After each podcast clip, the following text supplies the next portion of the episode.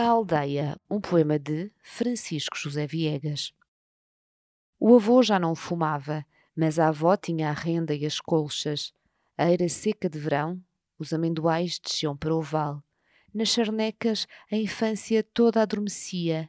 Sonhava à sombra do sabugueiro a face do luar nos fios da geada.